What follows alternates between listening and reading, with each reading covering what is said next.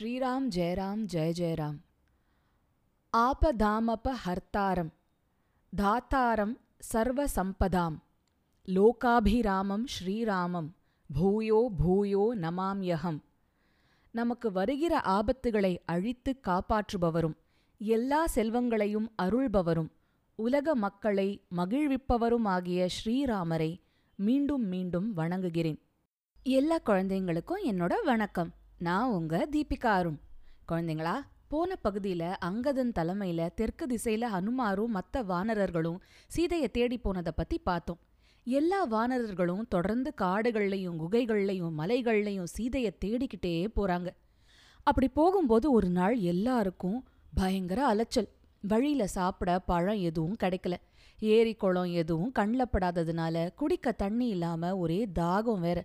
அப்போ அவங்க ஒரு இடத்துல ஒரு பெரிய குழி ஒன்று இருக்கிறத பார்த்தாங்க. அதை சுத்தியும் காடும் கொடியும் அந்த குழியையே மறைக்கிற மாதிரி வளர்ந்துருக்கு. அப்போ அவங்களுக்கு ஆச்சரியமா ஒன்று கண்ணில் படுது. அது என்னன்னா அந்த குழியிலேருந்து நிறைய அன்னப்பறவைகள் வாத்துகள் வேற நீர்ப்பறவைகள் எல்லாம் சொட்ட சொட்ட ஈரமா வெளியில வருதுங்க. அதை பார்த்ததும் ஹனுமார் சொல்றாரு ஈரமா இத்தனை பறவைகள் வெளியில வரதை பார்த்தா அந்த குழியில இறங்கி போனா நம்மள அது ஏதாவது ஒரு நீர்நிலைக்கு கொண்டு போய் விடுன்னு தோணுது. நம்ம போய் தண்ணி குடிச்சு நம்ம தாகத்தை தீர்த்துக்கலாம். இந்த குழிக்குள்ள சீதை இருக்காளான்னு தேடின மாதிரியும் ஆகும். சரின்னு எல்லா வானரர்களும் ஒத்துக்கிட்டு அந்த குழிக்குள்ள இறங்கி போறாங்க. அந்த குழிக்கு ரிக்ஷாபிலம்னு பேரு. அது பாட்டுக்கு சுரங்க மாதிரி போய்க்கிட்டே இருக்கு போய்க்கிட்டே இருக்கு போய்க்கிட்டே இருக்கு. உள்ள போக போக ஒரே கும் இருட்டு. திக்கும் திசையும் புரியல. எல்லா வானரர்களுக்கும் மனசு ஒரே குழப்பமா வேற ஆரம்பிச்சிருச்சு. என்ன பண்றோம்? இனி என்ன பண்ணணும்? ஒண்ணுமே புரியல. இப்படி தொடர்ந்து அந்த சுரங்கம் வழியா இருட்டுல தட்டு தடுமாறி போய்கிட்டே இருக்கும்போது தூரத்துல கொஞ்சம் வெளிச்சம் தெரிய ஆரம்பிச்சுது. அப்பாடா! அப்படின்னு எல்லாருக்கும் கொஞ்சம் நிம்மதியாச்சு. தொடர்ந்து நடந்து போய் அந்த வெளிச்சமான இடத்துக்கு வந்து சேர்ந்ததும் அவங்க பார்த்த காட்சி நம்பவே முடியாம இருந்தது. எங்க பார்த்தாலும் தங்க நிற மரங்கள் செடி கொடிகள் மரங்கள்ல பழுத்து தொங்கிக்கிட்டு இருந்த பழங்கள் கூட தங்கத்துல இருந்தது. பூக்கள் எல்லாமும் தங்கம். அங்க பறந்துட்டு இருக்கிற தேனீக்கள்லாமும் தங்கம். பறந்துட்டு இருக்கிற பறவைகள் உடம்புல எல்லாம் வைடூரியம் ஜொலிக்குது. அங்க இருந்த அழகான குளங்கள்ல பூத்திருந்த தாமரை பூக்கள் எல்லாமே தங்க நிறத்துல ஜொலிச்சுக்கிட்டு இருக்கு அந்த குளத்துல நீந்திக்கிட்டு இருந்த மீன்கள் கூட தங்க நிறம்தான். அந்த இடத்த சுத்திலும் ஏராளமான மாட மாளிகைகள் இருக்கு. அதெல்லாமும் தங்கம்தான். சரியான பதில். அப்புறம் பெரிய பெரிய தங்க நிற பாத்திரங்கள்ல பழங்களும் சுவையான உணவுகளும் பழச்சாறுகளும் நிறைஞ்சு இருக்கு.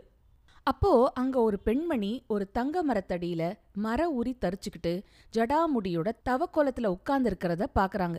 ஹனுமார் அவகிட்ட போய் ரொம்ப பணிவோட அம்மா பார்க்க சொர்க்கலோகம் மாதிரி அற்புதமா இருக்கிற இது என்ன இடம்? நீங்க யாருன்னு தெரிஞ்சுக்கலாமா? பசியாலையும் தாகத்தாலையும் களைச்சு போய் நாங்க இந்த குழியில இறங்கி இங்க வந்து சேர்ந்திருக்கோம். இப்போ நாங்க எங்க வந்திருக்கோம்னே புரியல. நீங்க உதவ முடியுமா? அப்படின்னு கேட்டாரு. அந்த பெண்மணி இது மாயாங்கிற பேருள்ள ஒரு ராட்சச மாயாவிக்கு சொந்தமானது. அவன் தன்னோட மாயா சக்தியை உபயோகிச்சு இந்த பொன்மயமான காட்டையும் மாட மாளிகைகளையும் உருவாக்கினான்.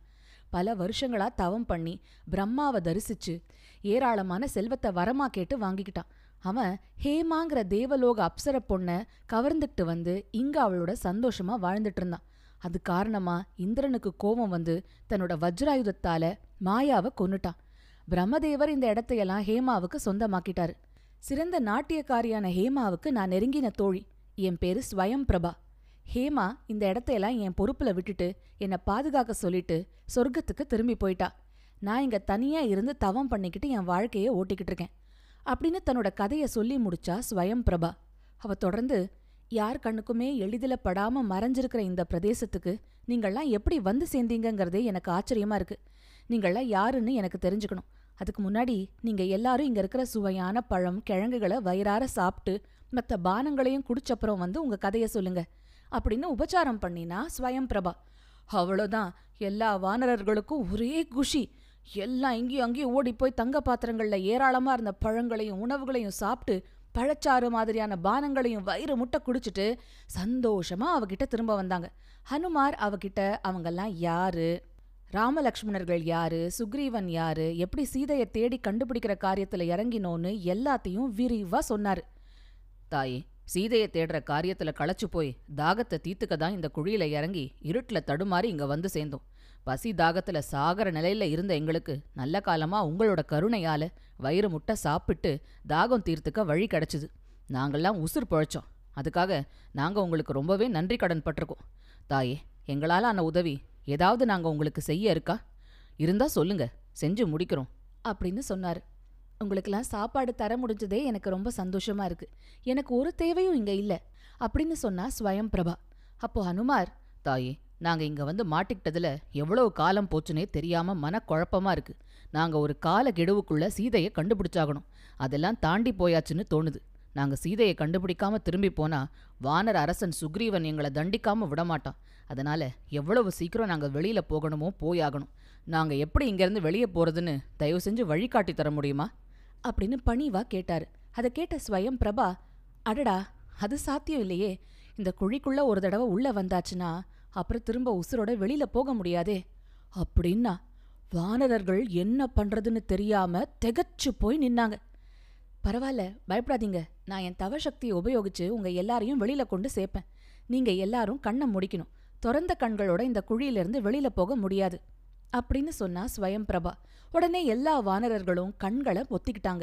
அடுத்த ஒரு நிமிஷத்துல எல்லாரையும் மிதக்கிற மாதிரி மேலே எழுப்பி வெளியில கொண்டு வந்து விட்டுட்டா ஸ்வயம் பிரபா. இப்ப கண்ணை திறந்து பாருங்க. நீங்க எல்லாரும் இப்ப வந்து சேர்ந்திருக்கிறது விந்திய மலைத்தொடரோட தென்கோடியில இருக்கிற பிரஸ்ரவனம் அப்படிங்கிற காடு. இதோ தெற்குல இனி கடல் தான் இருக்கு. நான் என் மாளிகைக்கு திரும்ப போறேன். நீங்க எல்லாரும் பத்திரமா இருந்துக்கோங்க. அப்படின்னு சொல்லிட்டு அவ மறைஞ்சு போயிட்டா. அங்கதன் சுத்தும் முத்தும் பாக்குறான். இனி தெற்கே பிரம்மாண்டமான கடல் தான் அலையடிச்சுக்கிட்டு இருக்கு. கண்ணு கெட்டின வரைக்கும் தீவு எதுவும் தெரியல. இதை தாண்டி இன்னும் எங்க போய் தேட? அங்கதனை ஒரு பெரிய மனசோர்வு வந்து அழுத்துது. அவன் வானரர்களை பார்த்து சொல்றான் பாருங்க ஏதோ வசந்த காலமும் வந்தாச்சுன்னு இந்த காட்டுப்பகுதியை பார்த்தாலே தெரியுது. அதாவது சுக்ரீவன் சீதையை தேடி கண்டுபிடிக்கிறதுக்கு கொடுத்த காலக்கெடு முடிஞ்சு நாள் ஆயிடுச்சுன்னு தெளிவா தெரியுது. நாம எல்லாரும் இப்படியே கிஷ்கிந்தைக்கு திரும்ப போனா மன்னன் சுக்ரீவன் நம்மள சும்மா விடமாட்டான். அவன் கொடுமக்கான நம்ம எல்லாரையும் கொன்னே போட்டுருவான். தப்பு செய்யாத நம்மளையெல்லாம் கொன்னு அவன் பாவத்தை தான் சம்பாதிச்சுப்பான். அவன் கையால சாகிறத விட பேசாம நம்ம எல்லாரும் இங்கேயே பட்னி கடந்து உசுர விட்டுறலாம். என்ன சொல்றீங்க? அப்படின்னு சொன்னான் அங்கதன்.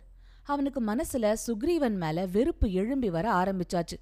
என்னதான் நான் யுவராஜாவா இருந்தாலும் எனக்கு யுவராஜா பட்டம் ராமர் சொன்னதால தானே கிடைச்சது. சுக்ரீவனா விரும்பி ஒன்று தரலையே. சுக்ரீவனுக்கு என் அப்பா வாலி மேல கோவம். பகை ராமரோட நட்பை தேடி அவர் மூலமா என் அப்பாவை கொன்னு அவன் ராஜா ஆயிட்டான். அவனுக்கு என் மேல மட்டும் என்ன பாசமா இருக்க போகுது? நான் அவன் கட்டளையிட்டபடி சீதையை கண்டுபிடிக்கலன்னு காரணம் காட்டி என்னை கொன்று போட்டுருவான். அப்படி அவன் கையால் சாகிறத விட நான் இங்கேயே என் உசுரை விடுறது தான் மேலானது. அப்படின்னு நினைச்சான் அங்கதன். அங்கதன் சொல்றது சரிதான்னு சில வானரங்கள் ஆமாம் போட்டாங்க. அப்போ தாரன்கிற வானரன் சொன்னா நாம எதுக்கு உசுர விடணும்? நாம ஏன் திரும்பி போகணும்? நாம ஏற்கனவே போன ரிக்ஷாபிலம் குழி இருக்கே. அதுக்குள்ள போய் அந்த தங்கமயமான வனத்துக்குள்ள போய் மீதி காலத்தை நிம்மதியா கழிக்கலாமே. அங்க சாப்பாட்டுக்கு பிரச்சனையே இல்லை. அது ரொம்ப பாதுகாப்பான இடம். சுக்ரீவனோ ராமலக்ஷ்மணர்களோ நம்மளையெல்லாம் நம்மளை எல்லாம் அங்க வந்து தேடிக்கிட்டு வந்து பிடிக்கிறதுக்கு வாய்ப்பே இல்லை. அதை கேட்டதும் அநேகமா எல்லா வானரர்களுக்கும் அதுதான் சரின்னு பட்டுது.